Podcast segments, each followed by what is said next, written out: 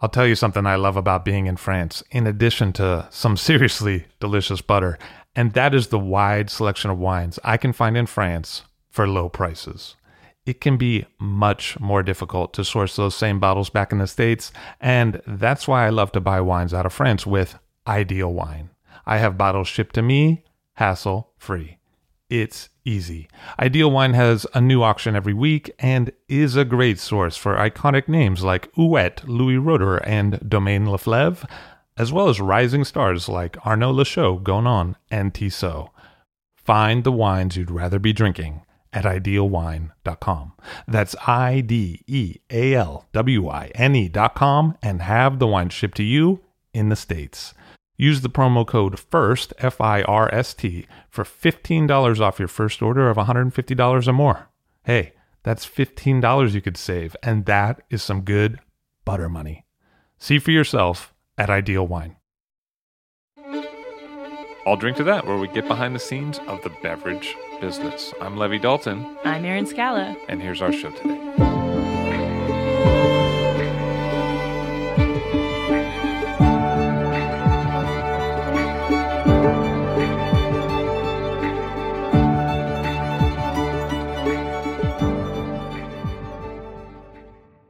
Jancis Robinson on the show. Hello. Hello, hello. Nice to see you. I am delighted to be in New York on this beautiful fall day. So you just released the latest edition of the World Atlas of Wine.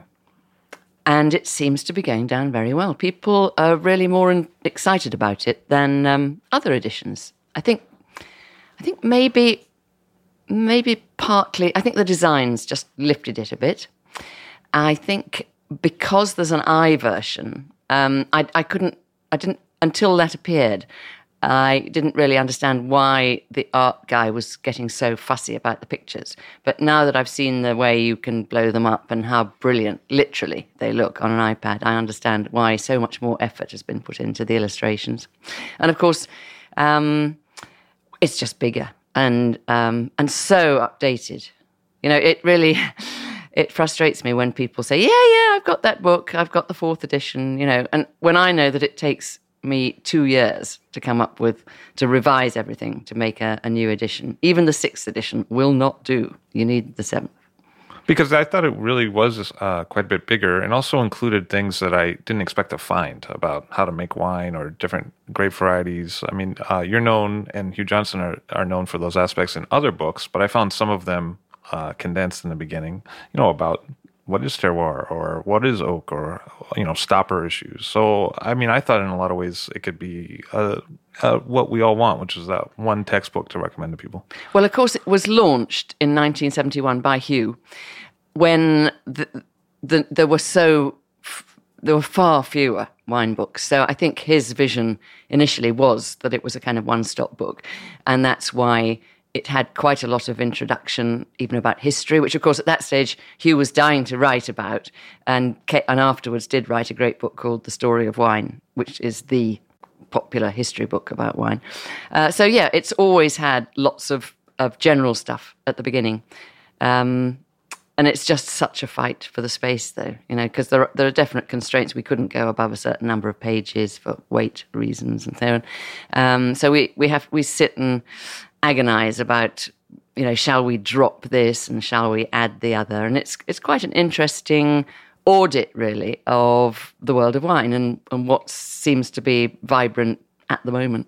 but there's also a real concision in in the writing you It know has to be. Tell me about it.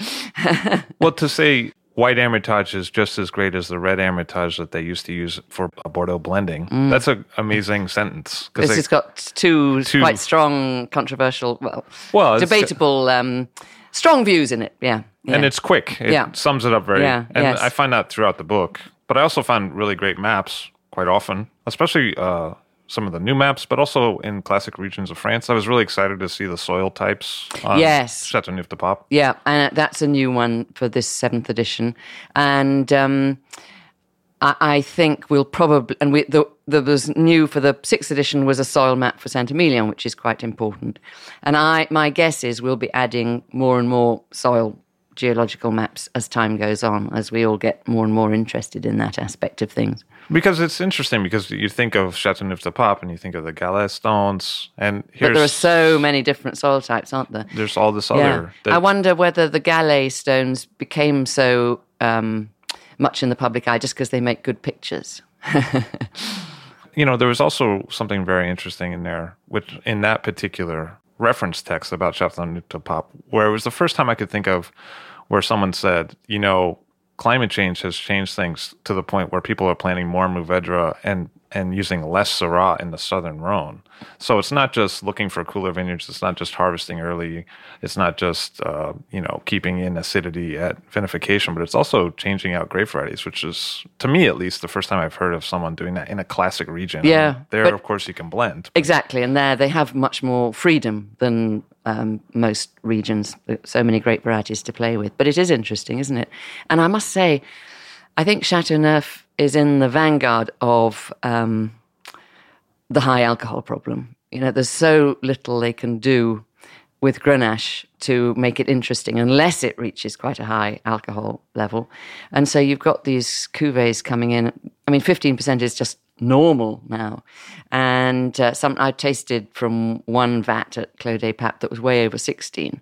Uh, actually did t- still taste wonderful and beautifully balanced because I'm not I'm not against alcohol per se, if it's if it's great balance and, and all the rest. It's just that when it comes to actually drinking it, which is what after all wine is all about, a high alcohol wine is a bit inconvenient, I think, because I like the process of drinking wine and I I don't like to have to sort of limit myself, you know, by tiny sips just because I know I'll feel terrible the next day.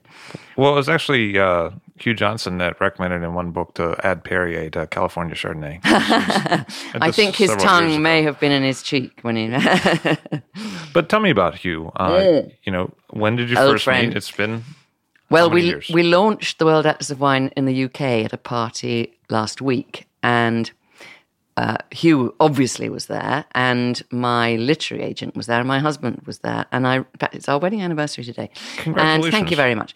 And I realised that I'd known Hugh and Caradoc, my literary agent, longer than I've known Nick, uh, which is since, since I must have met Hugh in 1976 and he was probably responsible for my first for for turning me into a freelance wine writer because previously I was uh, editing a wine trade magazine full full time job.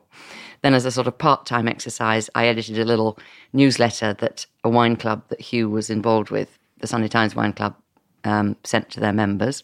And I suppose Hugh saw that I was able to do other things, and he recommended me to be the wine correspondent of the London Sunday Times. So I, I owe lots to Hugh. And then in 1998, he sidled up to me at a party and said, You know, I think I need some help with the World Atlas of Wine. You know, would you take it on? And I, I did realize how much work was involved. So I didn't say absolutely straight away. And I think probably Nick said, say no. Um, but it's a great, there's a great team behind it. So uh, it's, it has been fun. And it's, it's what is the, in a way, the most fun is listening or reading reports from the sort of network of consultants that we have around the world and seeing what they report are the changes that they've seen in their areas. And so often, these changes that they report, as though they were special to their region, turn out to be global. Um, and I'd say there are probably three of them at least uh, that were obvious when putting the seventh edition together. One, very much that I think the pendulum has reached its max on big high alcohol, as we're talking about, um, wines that show off winemaking. And I think nowadays, so many people are deliberately trying to express place, and vineyard, or at least region through the wines they're producing. Wines a little bit more refreshing, a bit more transparent, um, not necessarily advertising how much new oak they've got in in the cellar. And I think that's a great um, development. And I love, and of course, it plays into the hands of, of an atlas because it is um, optimizing geography, if you like. Uh, another very obvious trend uh, was that everyone seems to have tired of the international grape varieties with a massive reputation and are really interested in either rescuing local indigenous varieties, often, not often, but sometimes from unknown vines, vines they know are growing there but can't identify. Um, uh, but nursing them, propagating them, doing microvinifications of them, and if they produce decent wine, then multiplying them and properly planting them out commercially. Uh, but if they're not in an established wine region where you can go back to historically established um, varieties, say Australia, then they're mad about what they call alternative varieties, even though they've got this ponderous for understandable reasons, uh, quarantine system that takes something like seven years to get um, a new variety that they want through through it. But uh, there's been a sort of absolute burgeoning of importing varieties from Italy, Spain, Hungary, all sorts of things, Greece, uh, so that the the range of varieties that you can find even in Australia uh, has probably oof, at least quadrupled in the last um, five years. So that's an interesting trend. Um, and then I suppose we've still got um, the effects of climate change, which have been evident since the first edition that I was involved with, which was the fifth World Atlas of Wine. And they're just getting more and more dramatic. So that particularly viticulture is spreading towards the poles. And I'm amazed by how many vineyards there are now in Northern Europe. Um, throughout Benelux, for instance. I mean, Luxembourg always had a, a, wine industry, but now I think it's ripening its grapes naturally as opposed to chucking in sugar in huge quantities. Um, a, a, lot of vineyards in Holland, not all, some of them making really quite decent wine. Belgium as well. Um, I tasted a really good ice wine from Sweden the other day. And Klaus Peter Keller has helped plant one Riesling vineyard in Norway, which is yet to ripen, but you know, if things carry on as they are, it may do. And then, of course, in the south, towards the South Pole, there's less available land yet to plant, but they're still going further and further south in Chile and Argentina for, for planting vines. They've gone as far as they can in Australia and, and New Zealand. Um, but what's interesting is towards the equator, the um, vine growers are getting more and more skilled at tropical viticulture, at making something halfway decent out of vines that, left to their own devices, would produce grapes about three times a year. You know, so um, altogether, the, the, I, I, do remember so strongly the first time I looked at the World Atlas of Wine. What edition? I don't know probably was the first edition because I started writing about wine in 1975. And Hugh had these nice two narrow bands around the world, you know, saying very neatly, this is where the vine is grown in temperate climates. But th- that map has changed considerably because it's, um, it's a, a much wider range of latitudes now. And as you describe, it really is at the extremes uh, much different, but it's also in the classic regions. I mean, one of the statistics that almost uh, shocked me was that in Barolo, the vineyard surface has increased 40% oh, since the late 90s, which is something you say in the Barolo text. Mm.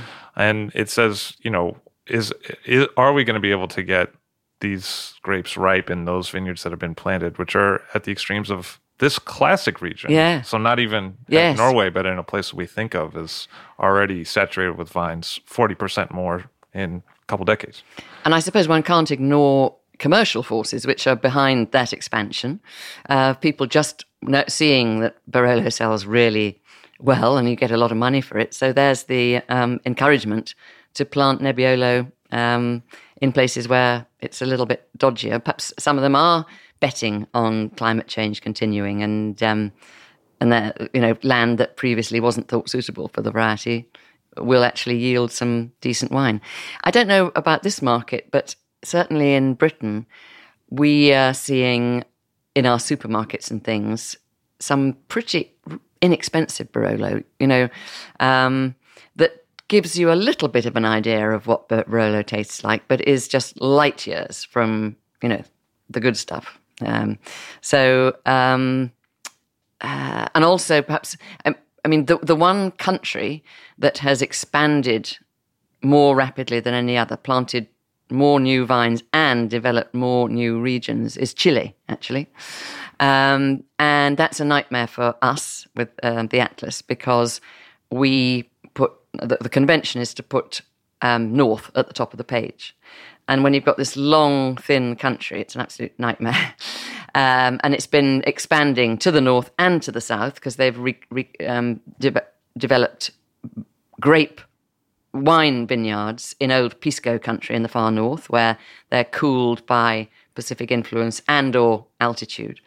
So actually, what we've done is is expanded the map north and south, but had to turn it on its side, a bit like the Côte d'Or goes on its side and um, and Alsace. But no, Chile is quite a, quite a challenge. And then they've sort of redrawn their own map, haven't they? Because it all used to be in these neat valleys which ran east west, but of course had massive variation between the um, the, the bit on the west closest to the Pacific, then the sort of hot middle that was cooled by the Pacific, the hot middle, and then a bit of altitude on the Andean foothills. And now they're starting to slice it three ways north south. So it's it's kind of a a patchwork at the moment that not everyone is using. You know, they, they call the coastal strip Costa, but you don't see Costa on many labels actually. So it was interesting because you made this point before, but you also made it in the introduction of the book that it really is uh, global trends that you see. You see a village of wine. And uh, do we need to be reminded of that sometimes in an era where wine writers are specializing and specializing and specializing some more? Is it really important to take a step back and look at the whole picture in a way that's almost kind of rare now, but used to be the norm? Um, I suppose both approaches are useful. And it's great. I mean, if you know that you absolutely love Barolo, then wonderful to latch onto a Barolo specialist who's no, who knows every last little vine, and that will give you a huge amount of satisfaction. Um, I suppose I I, gen, I am personally probably slightly more interested in the macro trends and how they mesh with what one might call real life, and um, uh, just and, and the evolution. I, I, you know I've been around so long now that I've I've seen so many things come and go. You know, I do remember a time when I genuinely in the mid, only as recently as the mid '90s, and I genuinely it looked as though the world's vineyards were going to be planted with nothing but Cabernet, Chardonnay, and maybe another five grape varieties. You know, and that, gosh, that's changed. Um, it's fun. I, I, like I like the synthesis, I suppose. Because your grape variety treatise has gotten quite a bit bigger more recently in terms of entries? Well, yes. I, I, uh, if you mean the two books I've written about grape varieties. So in '86, Vines, Grapes, and Wines was published, which was I don't know a mere 200 pages or something. Um, and I was doing a signing down at Ledoux Wines on Saturday night, and someone came in with an old battered copy of Vines, Grapes, and Wines for me to sign, and sort of said rather. Um, um, uh, angrily, um, you know, this is a bit out of date. And there are a few varieties that aren't in here. so when I signed his book, I did say, I advise you to check out Wine Grapes, a complete guide to 1,368 grape varieties, which came out last year. Yes, it's been fun to see all that develop and our knowledge develop. Thank you, DNA Analysis, which has helped hugely. Thank you, particularly my co author, José Vouillamoz, who's done a lot of that work and um, drawn it all together. That's a fascinating um, global uh, jigsaw puzzle, really, detective story, you know, working out the exact relationships between all these varieties. And I think the next stage will be more like a social history of working out how a variety got, say, from um, Jura to northern Spain, you know, and that, that kind of thing. It'll be really interesting. You once told me that your publisher had approached you with the idea for a great variety book in the 80s because there was an atlas already. That's right. And and they knew Hugh was working on a history. And so they the, the way they put it to me, this was Mitchell Beazley, the sort of prime British wine publisher. Um, that and very at that stage run by James Mitchell, who very sharp. And he just said, We've sliced the wine cake you know, geographically and historically, and now we want to do it varietally. That was their idea. But I did get, and I am very, very interested in it, fortunately. Because it's it's amazing now that one person has done most of those slices, including also you've done an autobiography, and you've also done. Uh, I haven't done history. Haven't done kind history. of like encyclopedia, mm. um, which you know has some history in it. Yeah, but it's other people's history. What was fun was having the right and ability to go to really top academics, histor- historians, who respect the Oxford Companion series and have written these wonderfully knowledgeable treatises on the history of, uh, you know, maybe it's the history of Amphorae or or ancient Rome or whatever, um, and you just know that that you no wine writer could could give you that amount of knowledge. So it's it is a lovely compendium of, um, and it's it was it really was. I know people say this and it sounds um, a bit pious, but it was a privilege to have to be under the umbrella of the Oxford Companion because it's a it's a great series and um, and has a sort of stature of its own. And and I was at one of the you know people quite often say, "What are you most proud of?" I was absolutely amazed and very proud when Oxford University Press told me at the end of the first year that the Oxford Companion to Wine, the first edition, was published, which was it came out in autumn 1994, that um, the the Oxford Companion to Wine had been their best seller apart from the dictionary, which is amazing, and it's sort of continued to go on. But I also loved your autobiography, and one of the things you said in your autobiography is that Hugh Johnson had been very kind to you. He didn't say fair, you didn't say appreciative, you didn't say uh, inspiration. You said kind. Yes, uh, it's true. For a lot of people who may not know Hugh, especially in America, I wonder if you could tell us a little bit about the character of the man. Oh, that may not come through in the writing. Right. Well, he he does write absolutely beautifully. That's the number one thing. Um, and he's done wonderful polished job on my texts in parts of the the new atlas. You know, he just he's just got that. It's not um, it's not stylized. It's it, it, doesn't read as though he's sat there for an hour trying to work out the sentence. Um, but it's and there are lots of short sentences. I know I'm very guilty of writing sentences that are far too long, and it's quite colloquial. Um, I admire it a lot. In fact, as a side complete tangent, um, I've had on occasion to lecture Master of Wine students on writing because they have to do a lot of it, and particularly the essay question. And I always say, if you want to get a, a grasp of a good, the right sort of style, I would say The Economist magazine is excellent, and it's not unlike Hugh's style. Um, although Hugh's obviously is a spe- specialist writing, very direct, quite colloquial and friendly, but just stylish, you know. Anyway, so that's Hugh's writing. He's great fun. It's lovely. We've travelled a lot together, uh, sometimes plugging books and sometimes just generally, often eaten together. Our spouses get on very well.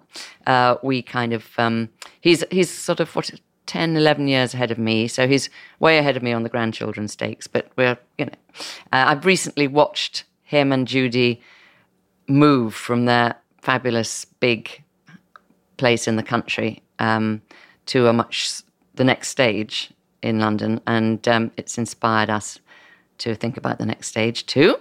Um, is um, likes a good gossip, which I do too.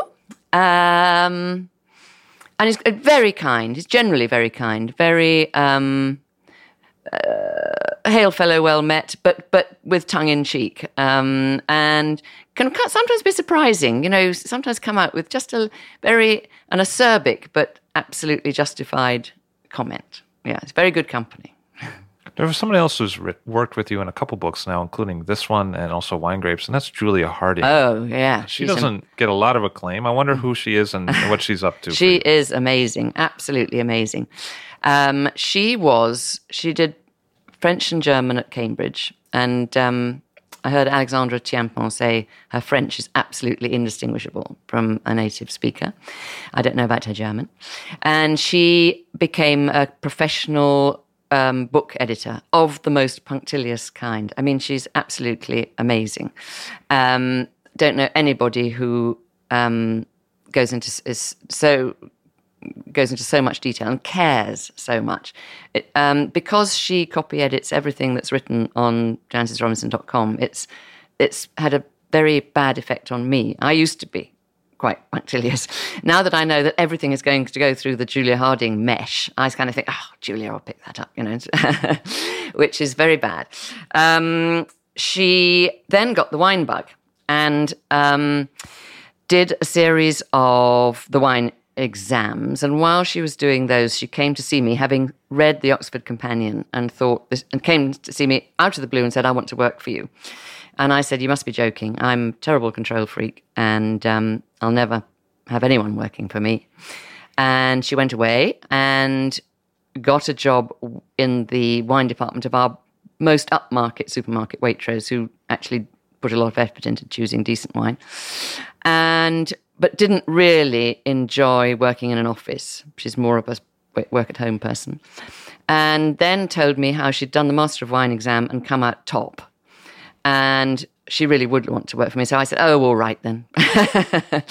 so since I think, was it it's either 2003 or 2005, I've employed her full time and she works both on the website and helped enormously on the third edition of the Oxford Companion.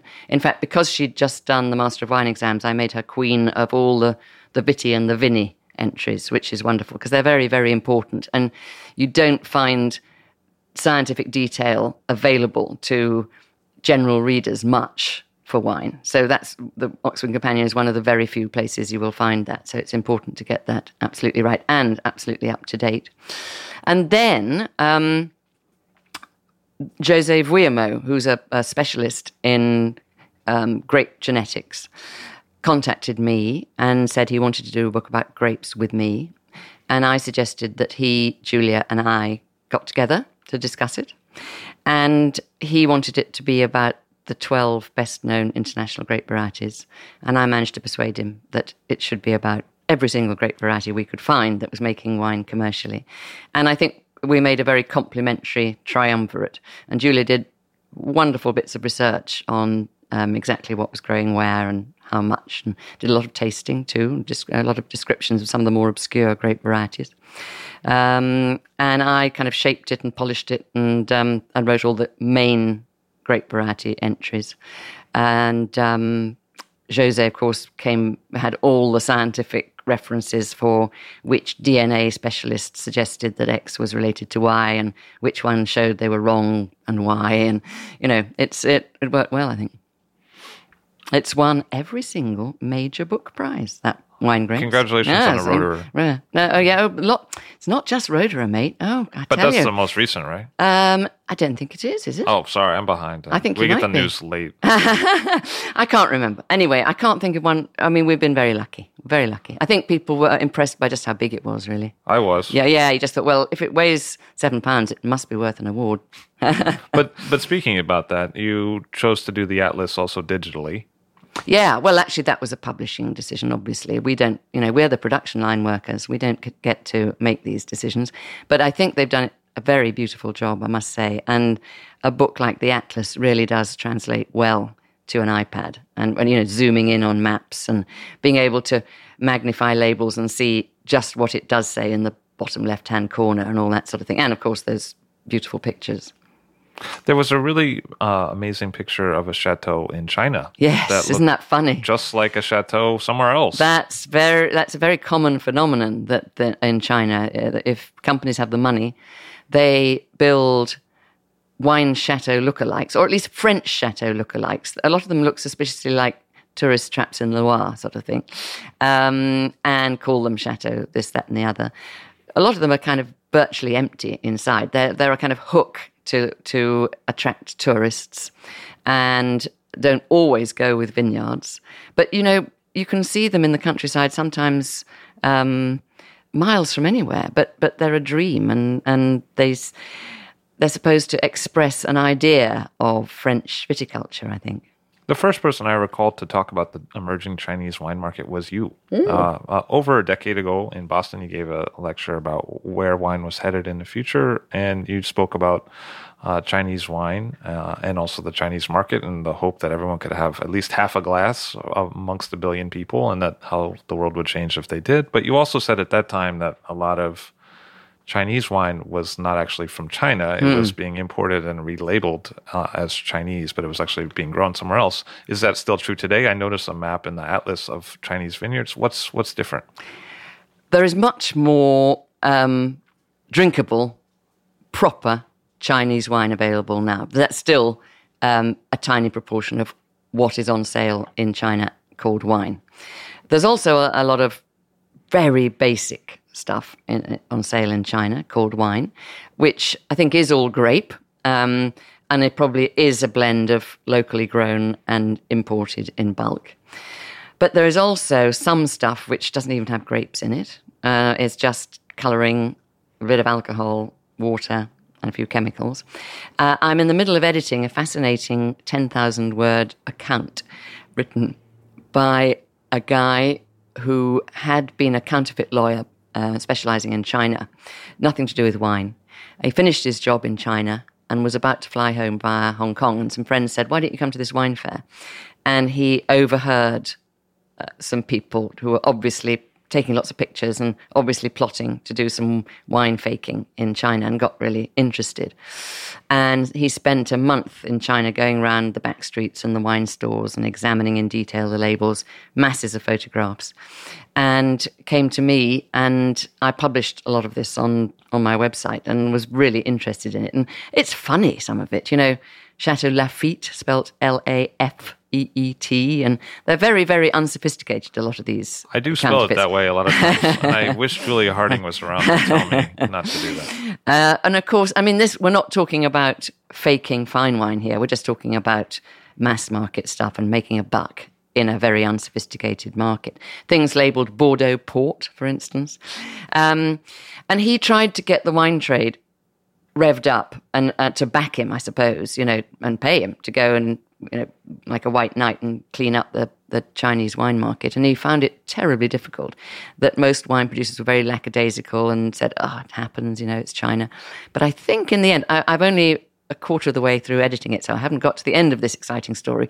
But I think that the CIVB, the Bordeaux official um, body, did actually hire him. And he, I think he claims that he has um, sorted out really a substantial quantity of wine because he knew what to do once he'd found fakers and he knew the, the legal system in China and all that sort of thing. So I think it's it is getting a little bit better, and I'm sure it will get better. Um, but meanwhile, masses and masses of vines are going into the ground there, so there will be more and more Chinese wine. I don't think, uh, for all that has been written, I honestly don't think the Chinese at the moment are thinking about being major exporters of wine, but I dare say it will happen. We served um, a Chinese Cabernet Merlot blend at our launch of the World Atlas of Wine last week because we wanted wines that represented new vineyards. And um, as Hugh said, I mean, it was beautifully packaged with a picture of one of these fake chateaus on the label, being sold by Berry Brothers for £39. That's about $60 um, for, per bottle it tastes like you know a minor Bordeaux sort of thing that you can. The Bordeaux market has got a surplus of basic stuff, so you could pick you know you pick it up on a shelf in New York probably for fifteen dollars or something like that. Um, but you know, face is all in China, appearance is all, and, and there's a lot of very, very smart packaging, more money going into the packaging than, than the wine, all for the all important gift market. There have been several other maps added to this edition, including one of Etna in Sicily. Mm, that's an exciting place. And um, the Etna wines are, are, those that where you really can taste the soil. I know that geologists insist that there is no scientific mechanism for transferring what's in the soil into what's in a, in a wine produced on that soil.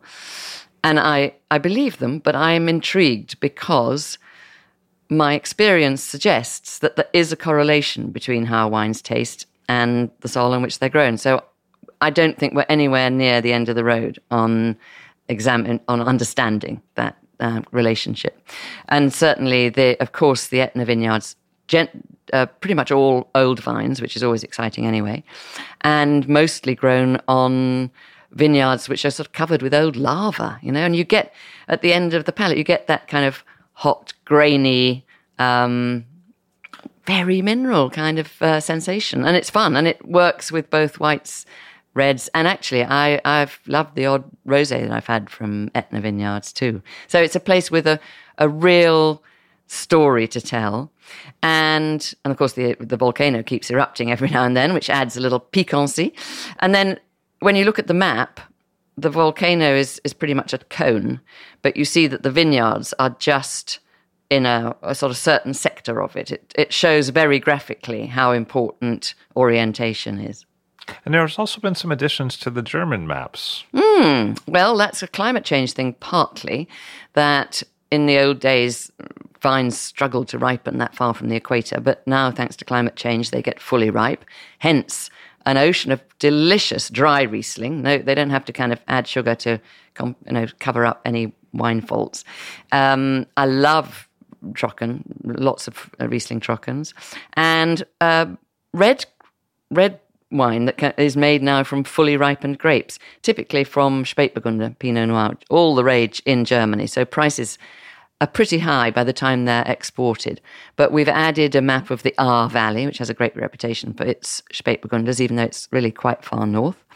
Um, we've added one of um, Kaiserstuhl for pretty much the same reasons.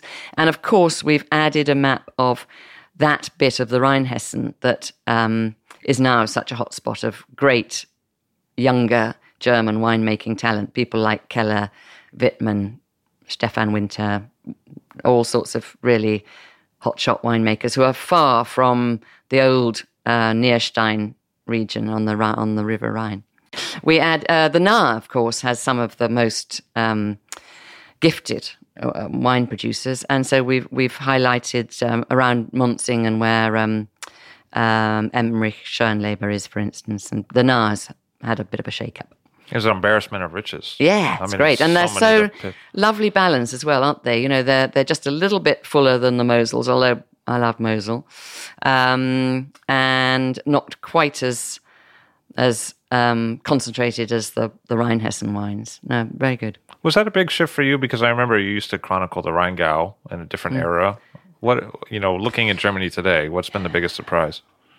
The Rheingau is a funny one, and and to us, uh, what you have to remember when we're putting the atlas together is that creating a map is the biggest cost, actually. So we have to be, we can't just say, okay, we'll throw away those four detailed maps that we've got of the Rheingau and commission a brand new one, which is sort of slightly better, reflects the importance of the Rheingau.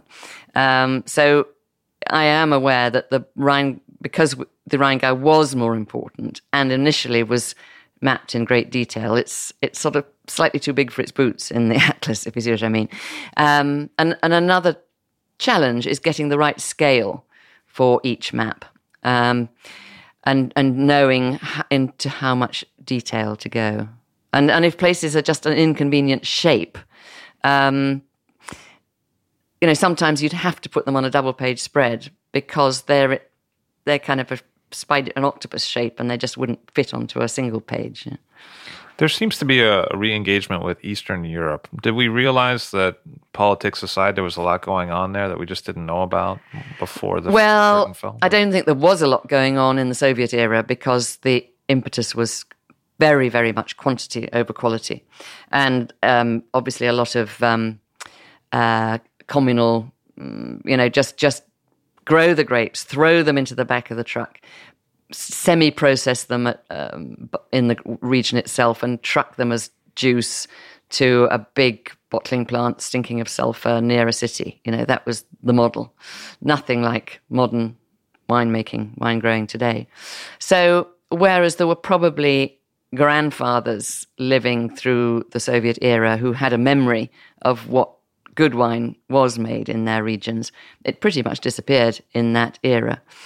Um, and I suppose the excitement is is rediscovering that and um, getting away from that huge vat mentality into separating the best best plots. And in fact, I did a, a, a wine tasting on Saturday, part of the um, New York Wine and Food Festival, and one of the wines was um, Montenegrin you know, Vranac is their signature grape variety.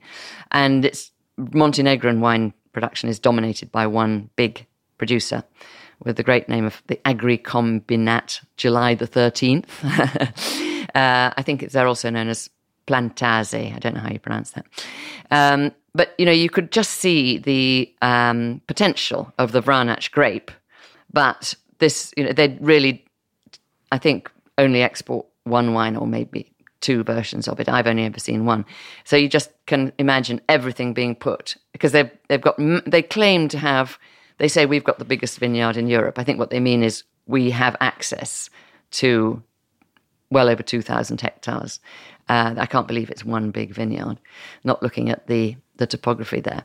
Uh, but I think they chuck it all in together. And I bet you that you could find some slopes and some particular vineyards that would give you the most sensational wine if you took the trouble to separate it.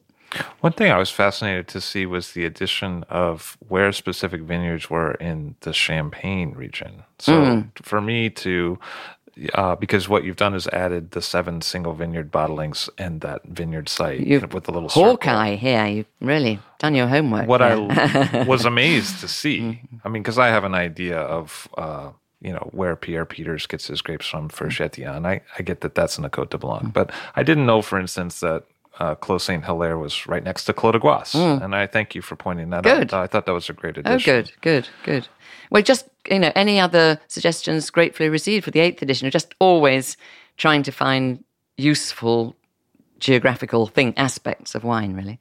But one thing I was fascinated to see disappear that's not in the current edition is North Africa. Ah, yes. Well, I was I was wondering about that. Yeah, I, I mentioned earlier how you've got to make these horrible decisions. Well, of course, you see, Algeria is in complete turmoil. Um, and w- although in the 50s it was you know a, a huge producer of wine and responsible for an awful lot of the wine that went into um, the stuff sold in, in France, um, thanks to politics and religion, it's um, it's the wild, just the wild. You would never um, decide to go and invest in Algeria, in Algerian vineyards at the moment. Tunisia's got its, and Egypt have their upsets. Um, there, there are um, wine industries there, and uh, I, I believe, I know that the quality of the small amount of wine produced in uh, Egypt has improved, as well it might, over the last few years. But uh, Egypt isn't exactly stable. Uh, I was in Morocco um, just under a year ago and found a few really nice wines there. And of course, Morocco has a long history of cooperating with France and investment from France. But the map we had was all along the North African coast at a very um, a scale which really didn't tell you that much. And you do hardly see um, North African wines outside their country of origin because that's another factor. Um, if you're not going to ever find the wine, uh, or you're not particularly curious about it's not a, an expanding place the way I say that China is, then you've got to make, you know, we had to make room for all our 25 new maps. Um, and coming down to it, we decided Turkey was more interesting and relevant because they are trying to export than North Africa for the moment. So the North African map has been mothballed, but I know the King of Morocco is very, very keen to develop tourism in Morocco. So I could imagine, eighth, ninth edition, there would be a new Morocco only map, perhaps, showing the exciting, burgeoning uh, state of viticulture there, as long as, um, you know, fundamentalists don't sort of raise uh, raise the ground in the, uh, of the, the vineyards. What about that emerging market in Turkey? What does that look like? Very, very interesting because Turkey is actually quite close to where we all agree, where it is agreed that the wine was first produced. In fact, it's where supposedly, you know, Noah and Mount Ararat and all that are. Uh, it's got hugely varied terrain and a lovely array of indigenous grape varieties, each with their own very strong personality, even though often impossible to pronounce.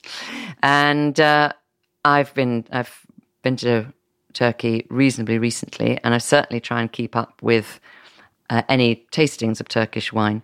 We see, we're seeing an increasing amount in um, in Britain. I don't know. Do you see much here?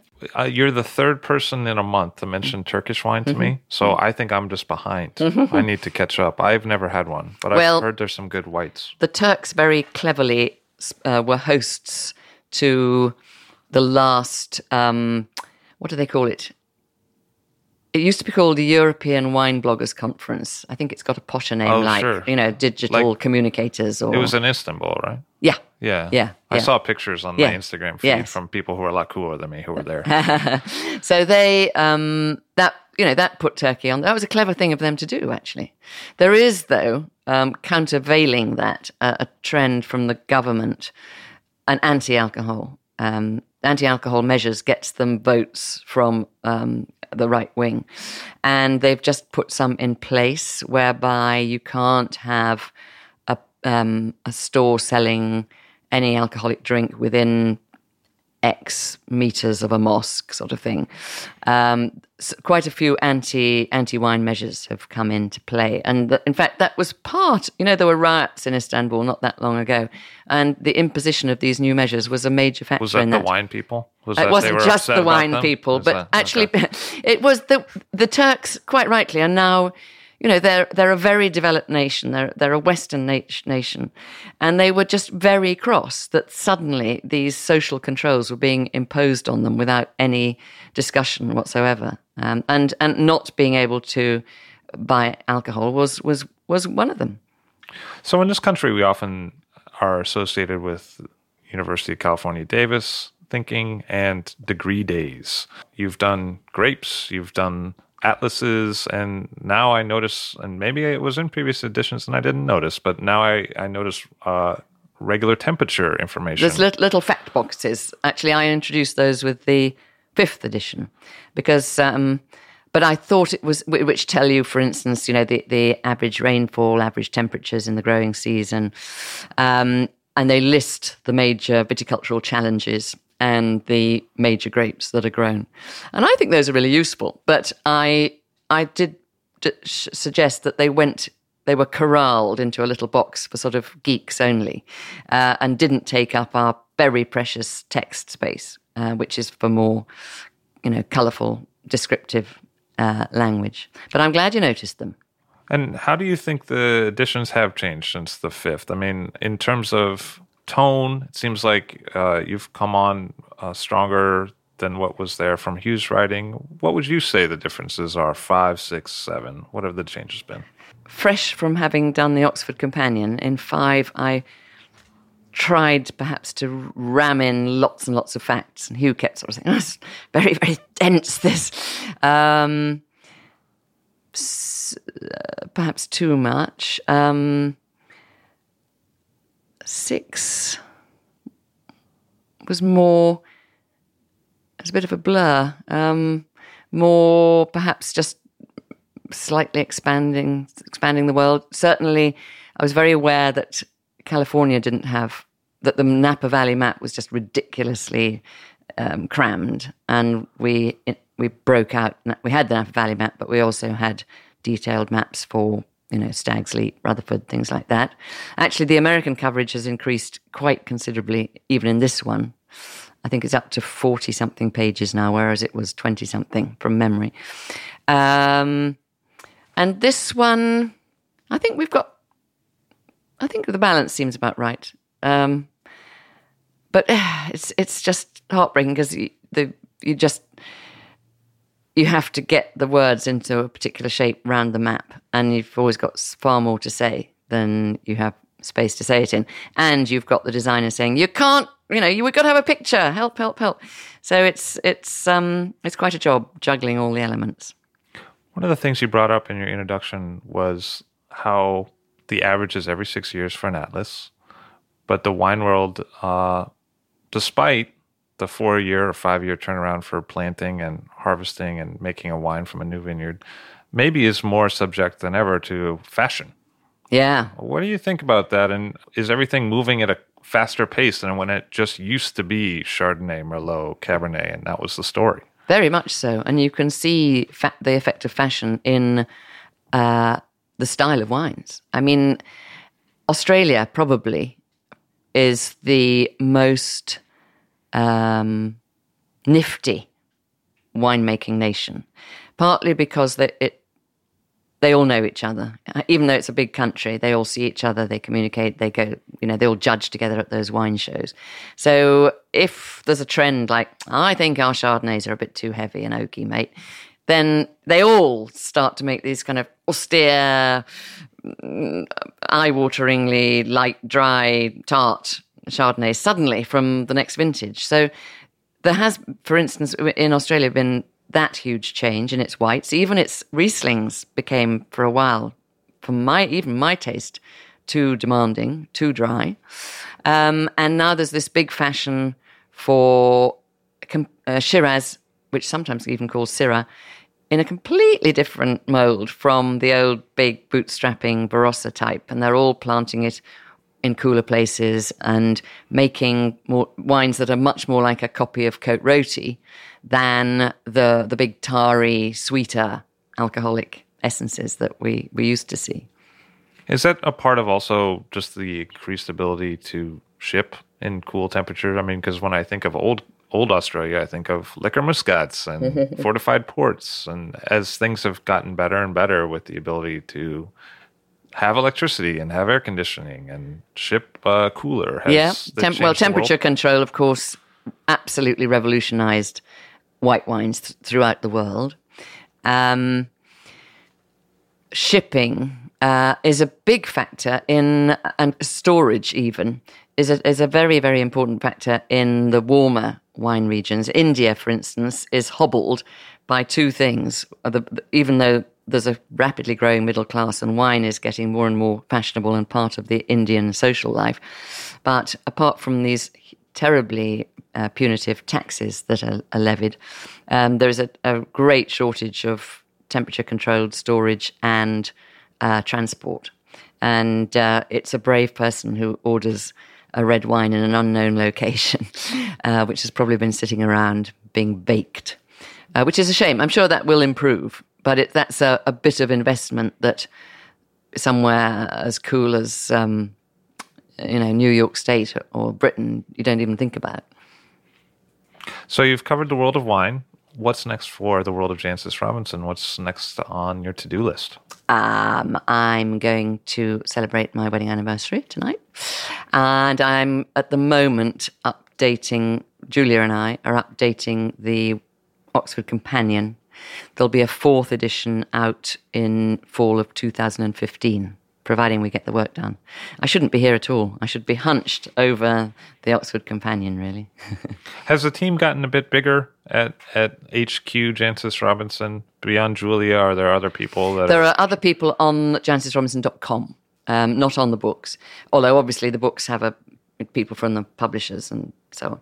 Um, yes, I'm amazed. We Our Christmas dinner this year, um, I think there'll be 12 people on um, only Julia and I, well, Julia and I are full time, but the, and the others are part time, but some of them are kind of three days a week. Richard Hemming, uh, who's uh, a great guy who's um, got through the Master of Wine exams. Um, uh, he's on three days a week.